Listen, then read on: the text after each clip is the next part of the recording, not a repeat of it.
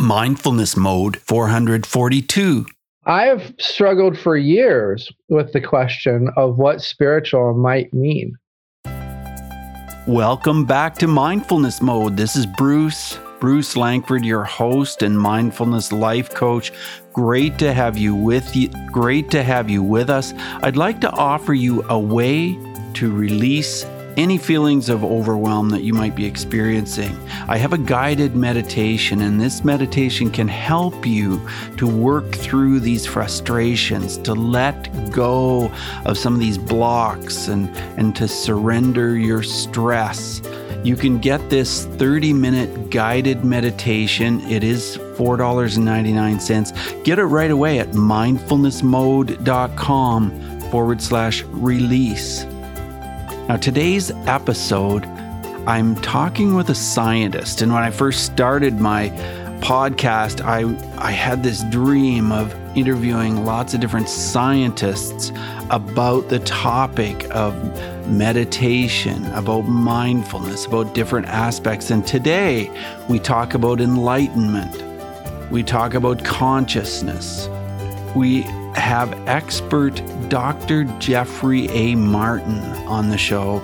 So sit back, relax, and enjoy this episode with Dr. Martin.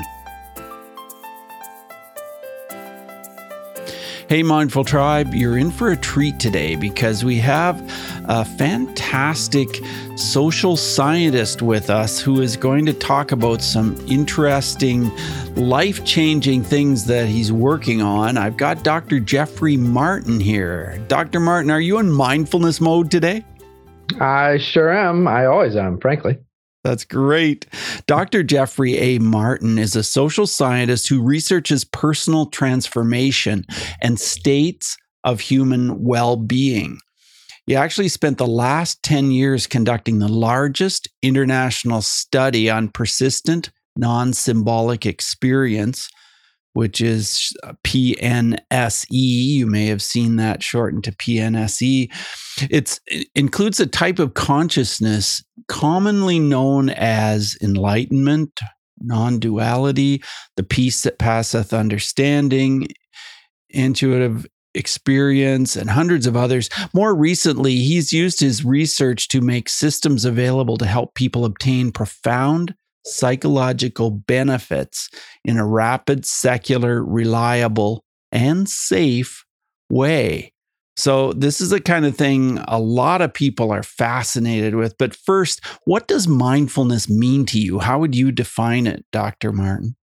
That's a good question. You know, it's such a muddled term in the academic world which is you know has been for the last 12 years or so probably my primary home base and people have just debated it back and forth and back and forth and back and forth so i you know i think it's a good question what it means. In the public i think there's this general sense that it just sort of means paying more attention to the present moment or you know something like that. But of course academics need to define operational definitions for research.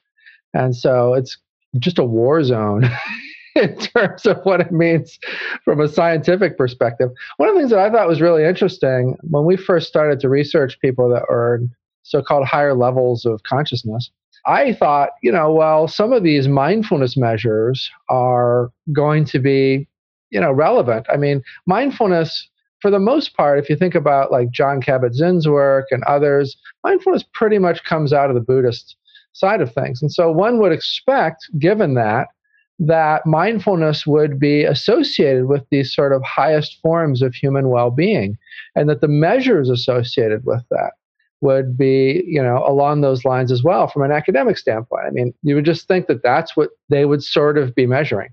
Um, but we found that that was really the exact opposite. None of those measures really have much of anything to do with the type of thing that we research, with sort of these higher levels of human consciousness. In fact, um, you know, I guess that's really not surprising because you know most of the researchers who are interested in that space come from positive psychology, and positive psychology asks more about you know how you make your ego happy than how you get beyond it. And so, you know, you have all these measures that sort of deal with these various angles on your ego being more present. You know, sort of you're you're always going to be suffering in some way self being more in the present moment versus your self that has sort of gone beyond a lot of those forms of psychological suffering um, being analyzed by those measures. So I think mindfulness is is it's a pretty muddled term. I, I think fortunately it's generically understood by the public, but I have to say, from a scientific standpoint, there's still just nothing but argument and debate about you know how to define that term and all of that. And you have people like Jon staying away really from his Buddhist roots. You know, I think there's sort of this really strong effort in the academic world to divorce mindfulness from the Buddhist ideas and stuff that it came from, and and it's it's all kind of interesting. Well, it is interesting, and I know that you talk about consciousness. How would you define consciousness? I define consciousness pretty simply, and that is that you know right now you're consciously aware, um, and so you know that's the simplest interface that someone has to consciousness. It's simply you know your awareness um, that you have. Now there are also, of course, you know many, many, many unconscious processes happening in the brain, and so you have to take sort of a much wider view, if you will, of consciousness. It's both the conscious processes that you're aware of in this moment that are giving you the subjectivity to interface with me, see me, you know, think about whatever it is that you're thinking about, and all of that. But the vast majority, of course, of our consciousness is really unconscious and unconscious processes and all sorts of competition among various neural processes and stuff to fight its way to the surface to reach subjectivity if that's important or to be used in other ways frankly by the body and the body's system. So do you believe consciousness ends the moment i die I don't know. Uh, I think there's all sorts of conflicting evidence on that. Um, I think anybody that claims to know that, you know, has adopted a certain epistemological perspective based on their own evaluation um, of that evidence. I have many, you know, I know pretty much everybody in the consciousness research space across near death experiences and reincarnation stuff and uh, you name it. And so, you know, we speak at a lot of the same events. So I've seen their presentations many times. I could probably give their presentations. They could probably give my presentations at this point, right? That's sort of the way it goes. I feel like I'm very familiar with a lot of the different directions of evidence around this the mediumship stuff, you know, the parapsychology stuff. And I haven't seen anything that I thought was, you know, utterly conclusive. There's a lot of very interesting stuff. There's a lot of very suggestive stuff. But, you know, kind of if you put those people in the room with um, some really good quantum physicists, um, they can kind of call a lot of that stuff into question. And I think it's really anybody's best guess at this point, frankly. So let's talk about spiritualism. Do you see yourself as a spiritual being? Well, how do you define spiritual? Well, that's what I was going to ask you. I think that's really tough. I have struggled for years with the question of what spiritual might mean because people love to throw that word around. Yes. And of course, I have many, many friends that consider themselves sort of in the spiritual marketplace or that write quote unquote spiritual books or whatever else. And I have a lot of difficulty really sort of, I mean, unless someone is talking about God or you know angels or you know whatever else i mean those things i think are sort of clearly classically within the word uh, spiritual or religious um, but most people that are in this place in this sort of market space if you will uh, that are producing materials and whatnot they're not really talking that much about god and and angels and demons and all of that. Now, that's sort of more the religious marketplace. The spiritual marketplace uh, in recent years, I think, is getting harder to you know it's getting harder to tell the difference between that and some of these areas of science. And i do think they're areas of science and i think parapsychology is, an, is a legitimate area of science to investigate. There's a lot of interesting evidence. There's a lot of problems i think with that evidence. It seems like the more trials you accumulate sort of the more tendency it is to go towards randomness, even if you start with a very significant finding. And there's some, you know, interesting statistical things that are done in that space that may not be done in other spaces and stuff like that. But I think, you know, I think it's for me, it's hard to see where these things like positive psychology end and spiritual, quote unquote, spiritual begins. Like you could say, well, psychic premonitions are spiritual. I mean, but are they? I mean, if they're able to be detected, and if somebody like Dean Radin's work, or you know, somebody who's really, really working on that type of stuff, or if you think about Russ Targ and um, all of that stuff at SRI years ago, or the remote viewing people, or whoever else. I mean, if some of that really is nailed down just airtight from a scientific perspective. I remember having dinner one time with um, quite a well-known uh, physicist named uh, Henry Stapp, and I said, you know, Henry, just out of curiosity, if you know some of these things are really, really proven beyond a shadow of a doubt to you empirically, you know, what will that mean to you in relation to your understanding of quantum physics? He's one of the world's great quantum physicists. And Henry was like, well, you know, if there's physical evidence for it, then you know, we'll simply reinterpret our understanding of quantum physics to take into account that new physical evidence. He's like, I can totally see ways to do that if there's justification for it. And so I think it, you know, at that point, is it spiritual? Is it physics? Is everything spiritual, including physics? I mean, it's it's you know these words. I think um, it's just tricky. Yeah, it is tricky. I really enjoyed your talk, Neuromodulation for Higher States of Consciousness on YouTube. It was really fascinating. And you're saying, well, it's finally here. It's yeah. finally here. We've arrived. We can do this. Can you expand on that a little bit for our listeners, what you're talking about there?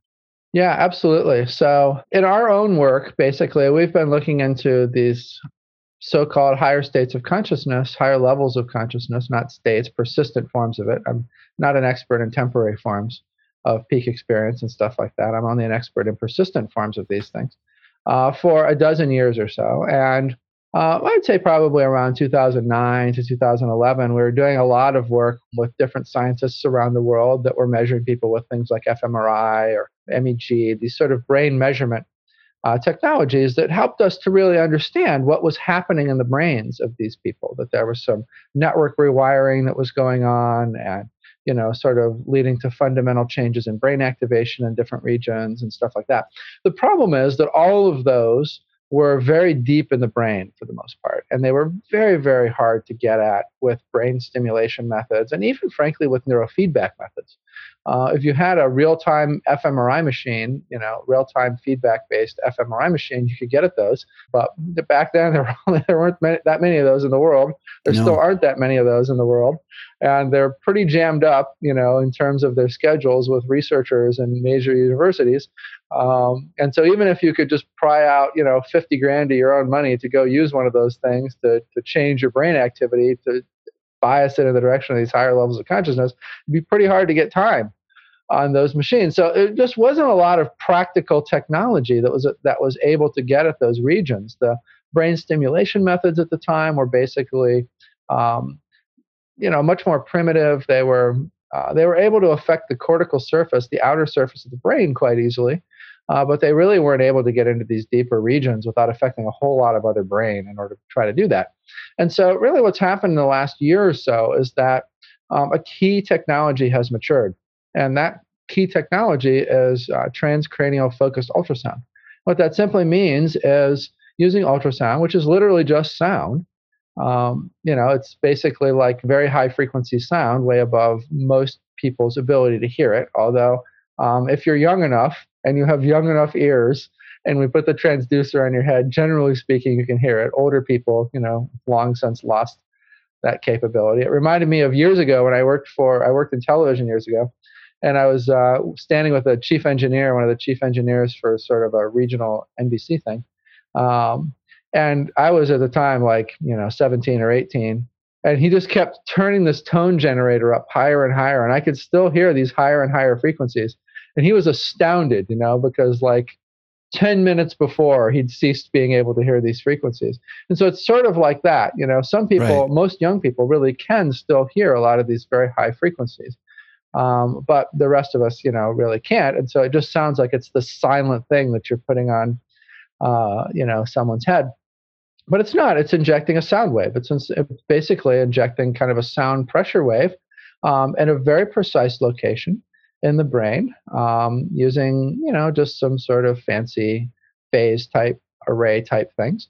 And so, what that allows us to do for the first time, really, is to safely modulate brain activity anywhere in the brain. And that, of course, means that we can hit those regions of interest that were identified between 2009 and 2011 in various labs all over the world involving people who experience what we call publicly fundamental well being. It's a friendlier term than persistent non symbolic experience.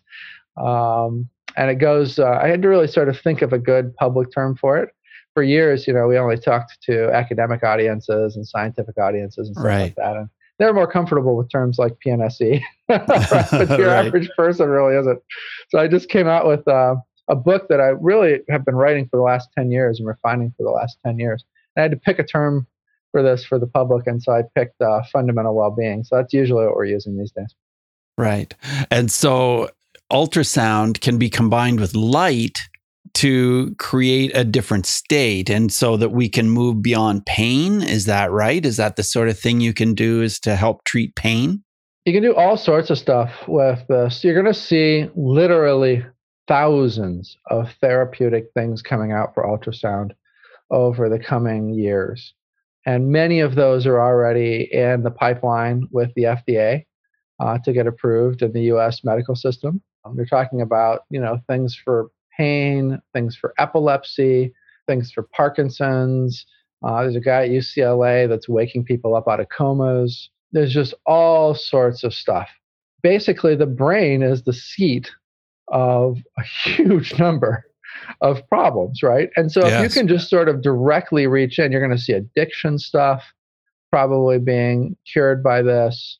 There's all sorts of things that have been verified in animal models, you know, on rats and mice and monkeys and rabbits and goats and, you know, whatever else, right? Uh, pigs. Um, so there are all sorts of animal brains that have been used um, to, you know, experiment on over the years for a massive variety of conditions. Um, and it, the, the hitch has been that it's just been impossible to get at those in a human brain in a non-invasive way also in an animal brain in a non-invasive way but of course sure. you don't have to worry about that in animal research right because you just kill the animal and then uh, whatever else you can just drill holes in its skull and shove electrodes in there to your heart's content or you know whatever else right uh, but you can't really do that with people very easily and so this is the first time really that you're able to reach all of these different areas using a non-invasive brain technology. You don't have to, it's just, you know, you're sticking a speaker basically on the outside of somebody's skull and using some sophisticated waveforms and targeting very precise regions in the brain because of that and and modulating brain activity in very specific ways as a result of that. And it's really quite incredible. The light technology that you're talking about is different from that. It's also something that we're experimenting with from a higher states of consciousness standpoint, but it's being experimented with a lot less it's probably going to have a lot less impact from a medical standpoint. You may very well see some benefits that are going to become more publicly known soon around things like Alzheimer's and traumatic brain injury and things like that, because um, you know there are certain what are called therapeutic windows you know, for frequencies, and what they mean by that is just simply, in the case of light, there are some windows of frequency. There's some ranges of frequency that you can get through somebody's skin, muscle, skull, and then into the brain. You know, it's just not blocked basically. And mm-hmm. so by using those, there, it's not blocked much anyway, right? It's blocked less. You can still get some in there. Um, and our, people, I think, are surprised to learn that that our you know skin, muscle, skull, they're all permeable to light in different ways. And so there is always sort of light going into the brain. You go for a walk out in the sunlight, it's a nice spectrum of light. You know, some of that light is going to get into your brain, for instance. And so, but not that much of it, in all fairness. And so, one of the things that we're also experimenting with are these light based headsets where we're using um, high intensity LEDs, basically. And we're activating different regions of the brain with different frequencies. And we're seeing, you know, what that does in terms of its effects, people's states of consciousness. We, and we're finding that some people are more sensitive to that than others, which has actually proven very useful from an ultrasound standpoint because it seems like if you're sensitive to the light, you're probably a very good candidate for having your state of consciousness altered by ultrasound. And if you're less sensitive to the light, then you're probably a less good candidate for the ultrasound technology. But also the light itself is is capable of, you know, modulating brain activity in, in very powerful ways. So it's an exciting time. It's less precise. You know, you can't hit the specific regions in the brain like you can with ultrasound.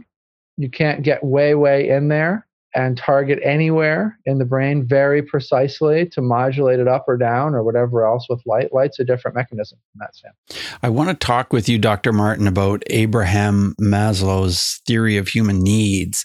And quite well known about his theory of needs, his hierarchy of needs. But when he was near the end of his life, he discovered another need that not everybody knows about. And it was called, well, he called it plateau experience. Can you elaborate on that for us? Yeah, absolutely. So, Abraham Maslow, incidentally, never made his famous pyramid. Oh, he didn't Someone make that. else made the pyramid. Oh, really? I didn't know that. Which is kind of amazing. So, there, I think there, there's often an overly simple view of Maslow and his work because that pyramid was stuck into, I want to say, the management literature by someone and it became you know a very very famous figure. Like everyone everywhere around the world you've had any level of education you know has at some point encountered maslow's hierarchy of needs in this pyramid right. form. But he actually didn't put it as simply as that pyramid suggests. He didn't say oh well you know you need your safety needs met before your belonging needs and you know all of that. It wasn't that simple. To him it was like here are needs that need to be met you know they can be met at varying degrees but it wasn't like these have to be fully met before the next are fully met and the next are fully met and so on and so forth. Uh, but it is the case that he did have um, sort of these things leading to what we what he called a self-actualized person or self-actualization which is what you see generally represented at the top of that pyramid of needs. And in that sense it's an accurate really representation of his view. And if you if you dig into his work and you and you see what self actualization actually means, it means um, sort of the highest potential that you can achieve as an individual. So it's sort of the highest degree of individuation that you can achieve as a human being. Sort of the most, you know, advanced, capable, well-rounded, you know, all of that type of stuff. Well, there was you know, he came to see it in the last couple of years of his life that, that he'd kind of made a mistake there and he could found he'd confounded a couple of things that he shouldn't have confounded. So for instance, at that highest level, if you were a self-actualized person, there were kind of two categories of them.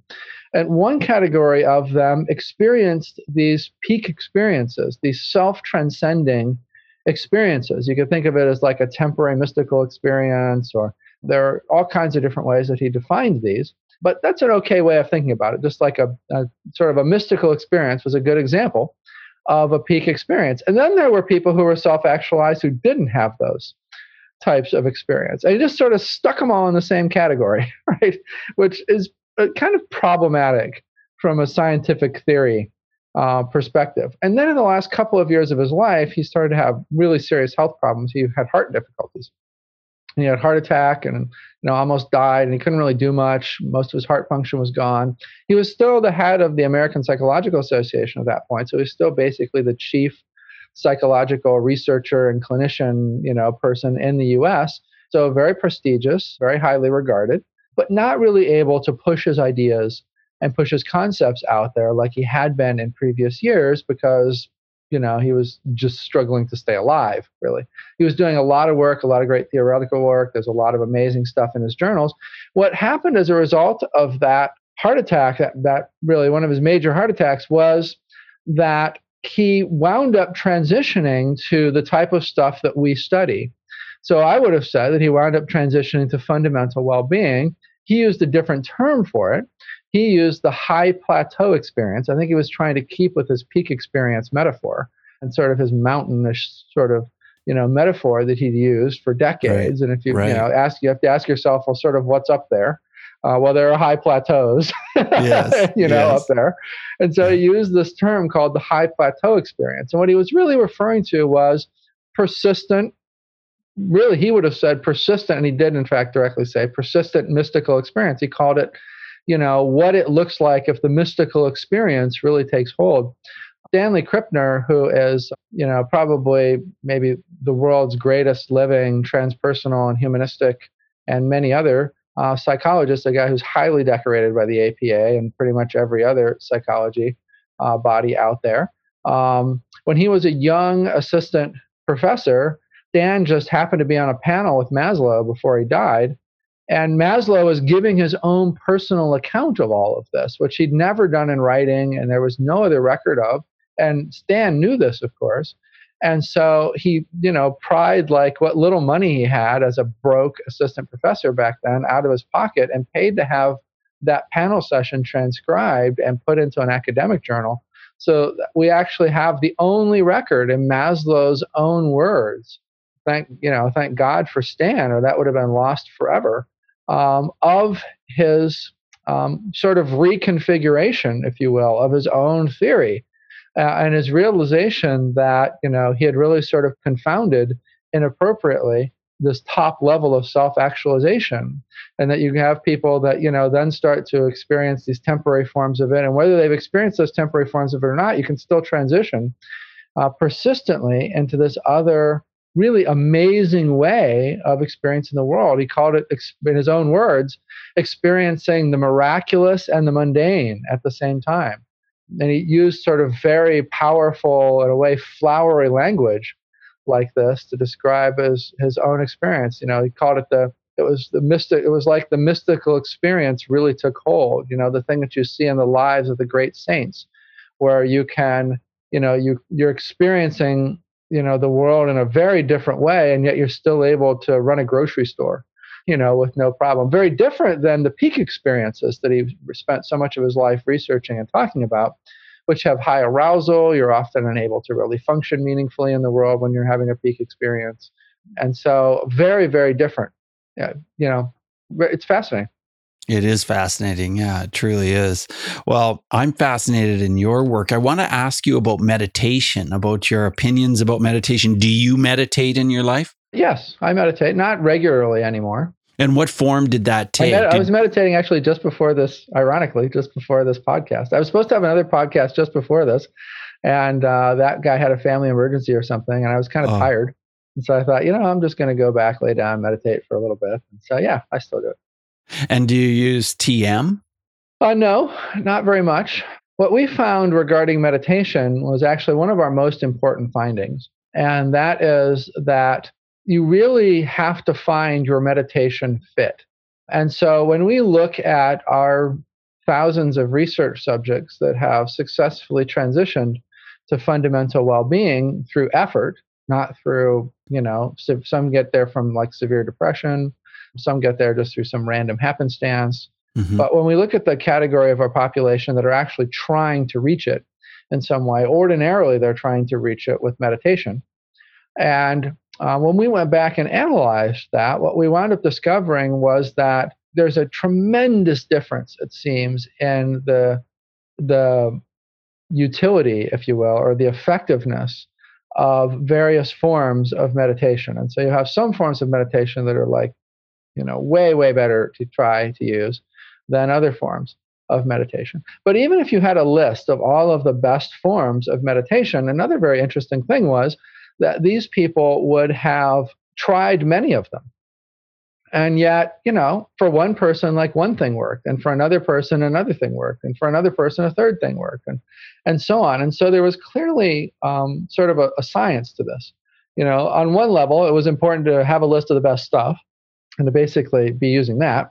On another level, you had to then find your fit within those methods. And there's a whole methodology sort of around how to do that. I mean, you really need to, for instance, meditate for at least an hour a day uh, for at least a week, um, somewhere between one week and two weeks. But a week is usually enough if you're doing a med- if you're doing an hour a day.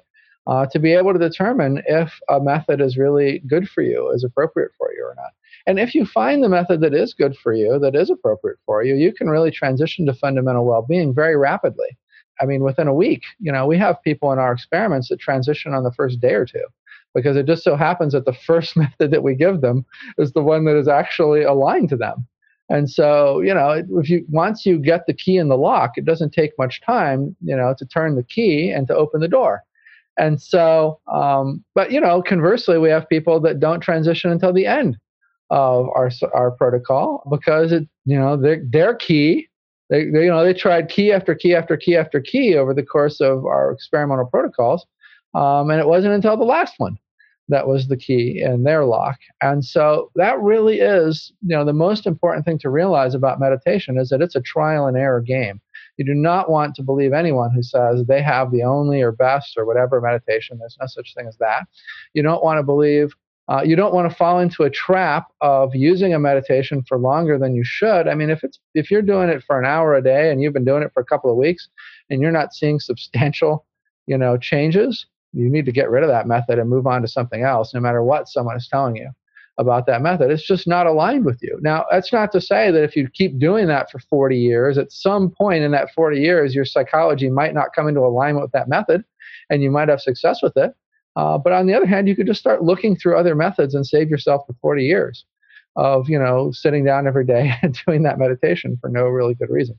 You know, it's we have a very different view on meditation um, than most people do. One thing people ask us is, do I have to do an hour a day? And you know, more or less the answer is yes if you want to get to fundamental well-being. There is like a 45 minute, there's a 40 to 45 minute um, threshold after which sort of the real progress is made, even when you have matched up to your method. And if you're falling short of that, you just really can't expect to make that progress. Right, I see. Well, you've done a lot of writing, and I know that one of your most recent books is the Finder's book. Was it difficult for you to put that together? Did it take a lot of mindfulness for you to write that book? It took an enormous amount of research to write that book. yes. Sure. I did, you know, I wrote that book originally 2010 and it's 2019 now and it's just come out. So hundreds of people have read that book over the years uh, that are in sort of this space that have mm-hmm. experienced fundamental well-being and commented on it and helped to refine it and you know my own understanding of this has progressed a lot over those years well i didn't want to um, I have a friend who maybe you've heard of named Ken Wilber. And one of the things that Ken did was he produced a lot of books over the years. And like you know, there's sort of people say, you know, well, there's Ken Wilber one and Ken Wilber two and Ken Wilber three and Ken Wilber four and Ken Wilber five.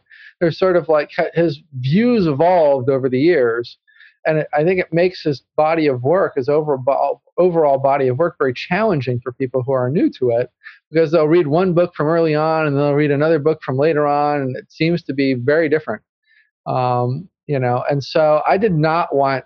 To, I sort of learned from Ken. you know what I didn't want to have happen. I didn't want to put a book out, you know, nine years ago that I thought I would have to revise and then revise and then revise with other books and potentially come up with something that was confusing.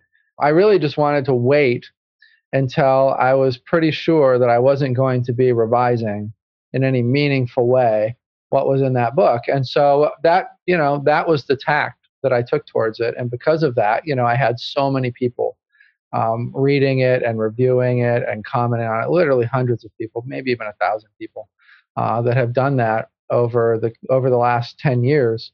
And then my own understanding through our own refinement of the research. You know, ten years ago there there were no there were no Finders course experiments or anything like that, or Explorers course experiments, or you know. And now we were basically ten years ago we were just coming off of the first phase of the research, uh, we had the, you know, really what held up, I would have said the early neuroscience research.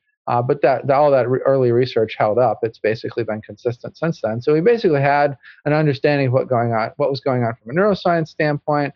We had um, the sort of cross-cultural uh, model of the different types of fundamental well-being that was mapped out. Um, the data was quite solid, but what we hadn't yet done is conducted experiments that tried to measure pre and post the transition to fundamental well being. And a lot of really useful information and a lot of really useful refinements came from those experiments that we've conducted in the last five years or so. And so that really contributed significantly to helping us to clarify things in the book and make them much more understandable um, and stuff like that. And so, you know, it's even as our own work has gone along, um, you know, it, it's contributed significantly to making that book uh, what it really is. And so it felt it felt good to it felt good to finally get it out there. Um, and you know, I think it's gonna it's gonna be one of those books that stands the test of time. I wanted to produce a book that was on the on the same caliber of um, Stace's books uh, from you know the 50s and 60s. Um, he was really the scholar whose books formed the modern understanding of mysticism in the mainstream academy. Um, and so, you know, he didn't have a lot of papers, didn't, didn't do a lot of that. He really, you know, he really realized that, much like we do, that you really need the space of a book to really contextualize meaningfully the depth of what needs to be conveyed uh, from this data. And so he wrote a couple of really, really good books back in the day that really formed the basis of the study of modern mysticism. Ralph Hood created his, you know, mysticism scale from that. Ralph Hood being, you know, by far the leading academic in the world uh, in terms of pioneering the modern study of mysticism in the academy. Someone who was on my dissertation committee for my PhD. I wanted to create that level, that caliber of book that people could use moving forward, just like Stace's had been so instrumental. I want to know if, as a scientist, you've ever felt bullied because I know that this can be controversial, some of the work that you do. And if so, what elements of mindfulness would you have used to deal with that? That's a good question. Yeah, we're attacked constantly, you know. Our experiments were attacked because we made them uh, crowdsourced and crowdfunded because we wanted a bunch of ordinary people instead of a bunch of, you know, undergraduates. Uh, the, you know, the standard lab rats of psychological science are people taking Psych 101, right? Which means that you know virtually every psychology experiment is done on 18 year olds. right? Yes. You could ask yourself yes. how relevant those findings really are to the rest of the population. And so we really wanted to do something very different. We wanted to reach into the population. We wanted to have it be a much more real thing. We wanted it embedded in their lives, so we made it videos that they could watch, you know, and just you know not come to retreats and uh, there are a lot of things that we put into our experimental designs and all that really just got us pounded from religious circles uh, the buddhist community which believes that you know all enlightenment teachings should be free or whatever else you know they just accused us of trying to get rich off of this or whatever which is really funny because it cost us a lot more to do it than uh, we brought in off of any of those fees and stuff. I think the course still owes me personally, probably right now as I'm sitting here, somewhere between fifty and hundred thousand uh, dollars that I've just put in of my own money into those experiments and not gotten reimbursed yet. Um, and so I haven't even I don't even know what that precise number is because it's an irrelevant number. There isn't money in the coffers to pay it back, right? So why, I'm not going to take time out of my day to add that up, you know, right. anytime soon. Uh, and so, yeah, there's been a there's been a lot of attacks like that leveled, and you know, I think it's been interesting. What it's really communicated to me is, I think, more than anything, the unsuccessfulness of those systems. Um, because at least in the modern era, I think they might have been very successful. And in fact, we have a lot of data. There were some nuns, for instance, that one of our researchers ran across in Burma, Myanmar, where they were, you know, these were like 90 year old nuns or whatever. And they remembered when they were young nuns, it was before TV and radio and stuff had really sort of come there. And it was a sort of a different culture and a different mind and a different way that the mind worked. And, you know, they would talk about people coming to the meditation centers and transitioning within a week. And, you know, if it had been longer than a week, then, you know, they started to get personalized attention. because they're okay. like, all right, this one's a little slow.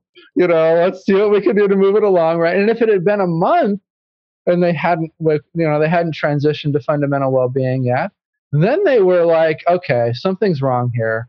And they just sort of assumed that the person was hiding out from the authorities and would call the authorities to check. And oftentimes they were.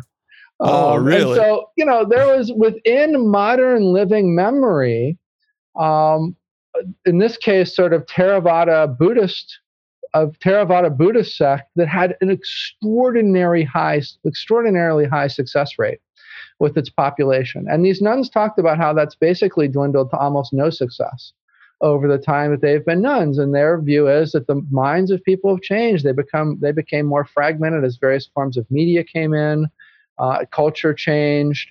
Um, and so, you know, I think when I look at these attacks on us, those attacks, it seems like to me, can only come from psychological suffering when you read them. I mean, they're so hostile and so bitter and so mean. You just look at them and you feel sorry for these people because I'm like, wow, you're kind of stuck in a system that maybe worked 90 years ago in some of these cultures still, but how is this working for you now if you can have this much anger and upset and you know your heart just sort of goes out to them uh, right and i and for some reason i think those systems they just haven't really kind of kept up and adapted to the way mind has changed. That's the only thing that I can really assume, having data from those nuns that I think is credible and believable. I don't see any reason to think that those nuns were lying to our researchers or anything like that, right? And so, you know, so yeah, it's uh, it, it is something, and when we take you know hits to some degree within the academy, but over the years we've mostly won over our academic uh, critics. You can see that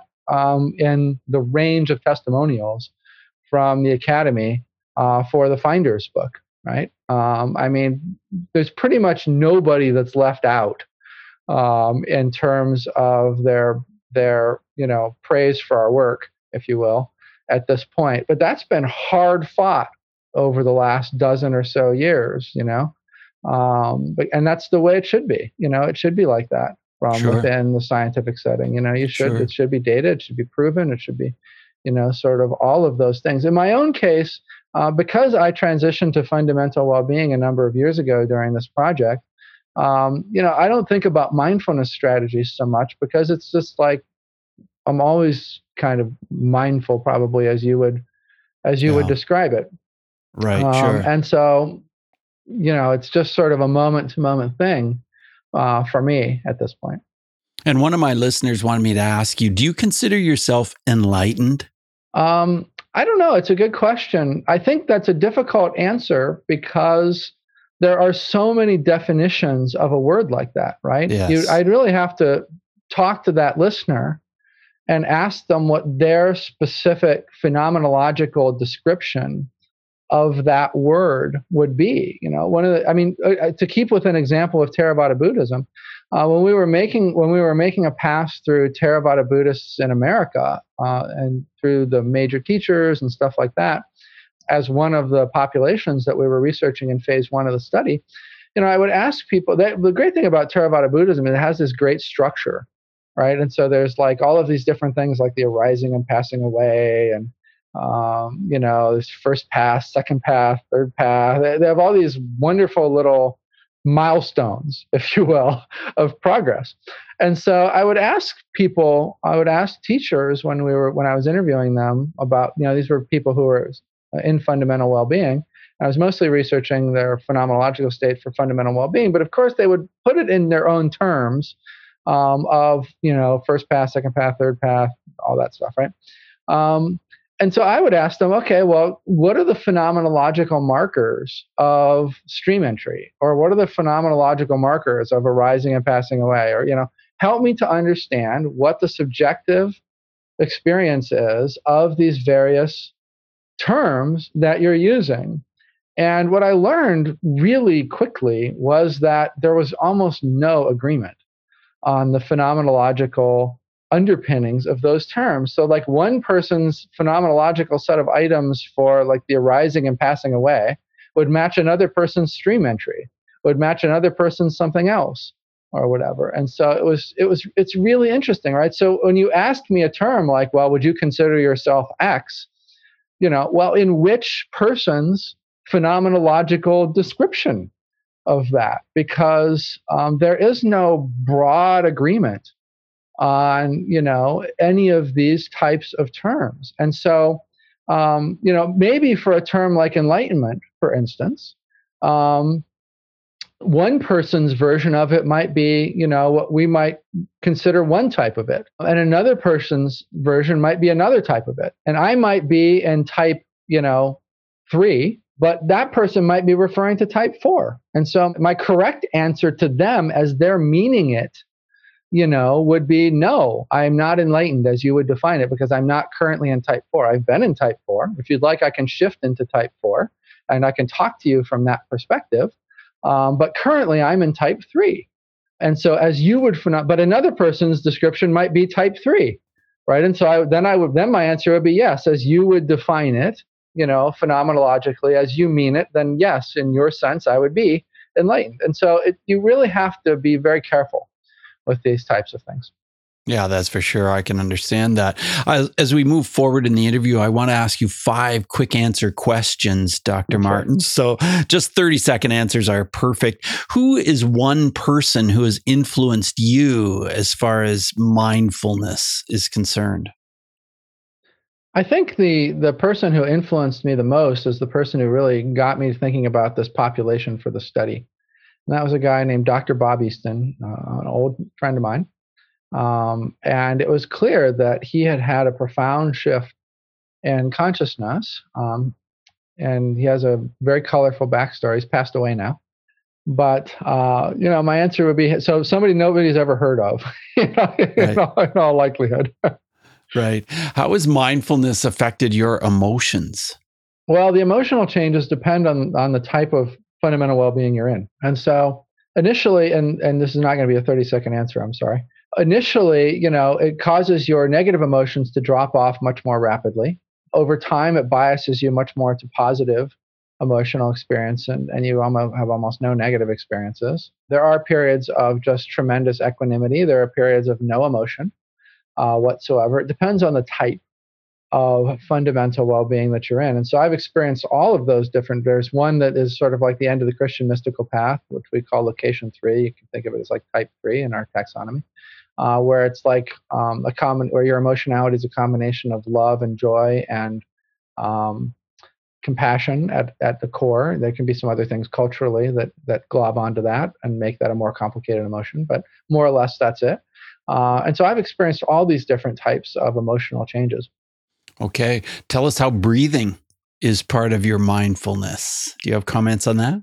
Uh, just only personally. It just so happens that one of the most simple forms of meditation, just sort of watching your breath, is one of the things that is the most powerful for me personally, at least at this phase in my life. Um, and so, yeah, I, I use that quite quite uh, frequently. I think one of the things that surprises people is how effective a method that is um, we actually open our finder's course experiments with that method and you can i can almost hear a collective groan when people you know log into the experiment to begin it because they think oh my god is it really going to be a bunch of super simple methods um, like this? But when you've talked to a bunch of people like i have who are in fundamental well-being and even very advanced places in fundamental well-being uh, what you learn is that um, this technique is something just watching your breath, literally just watching your breath, not not affecting it anyway, but just watching it, has taken many people to very far places and persistent forms of fundamental well-being. And so, uh, what I think is regarded publicly as sort of a joke of a method, if you will, or the lightest weight, simplest, um, most you know, least effective, least impactful type of method uh, Uh, our data actually says it's it's the opposite of that. Right. Yeah, it's good to hear that from you. Well, your book, The Finder's Book, is available at thefindersbook.com. And I just wondered if there are any Amazon other books. Bookstores. Yeah. Oh, of course. Yeah. Amazon bookstores. yeah. Different, all over the place. But, you know, you can go directly to that website.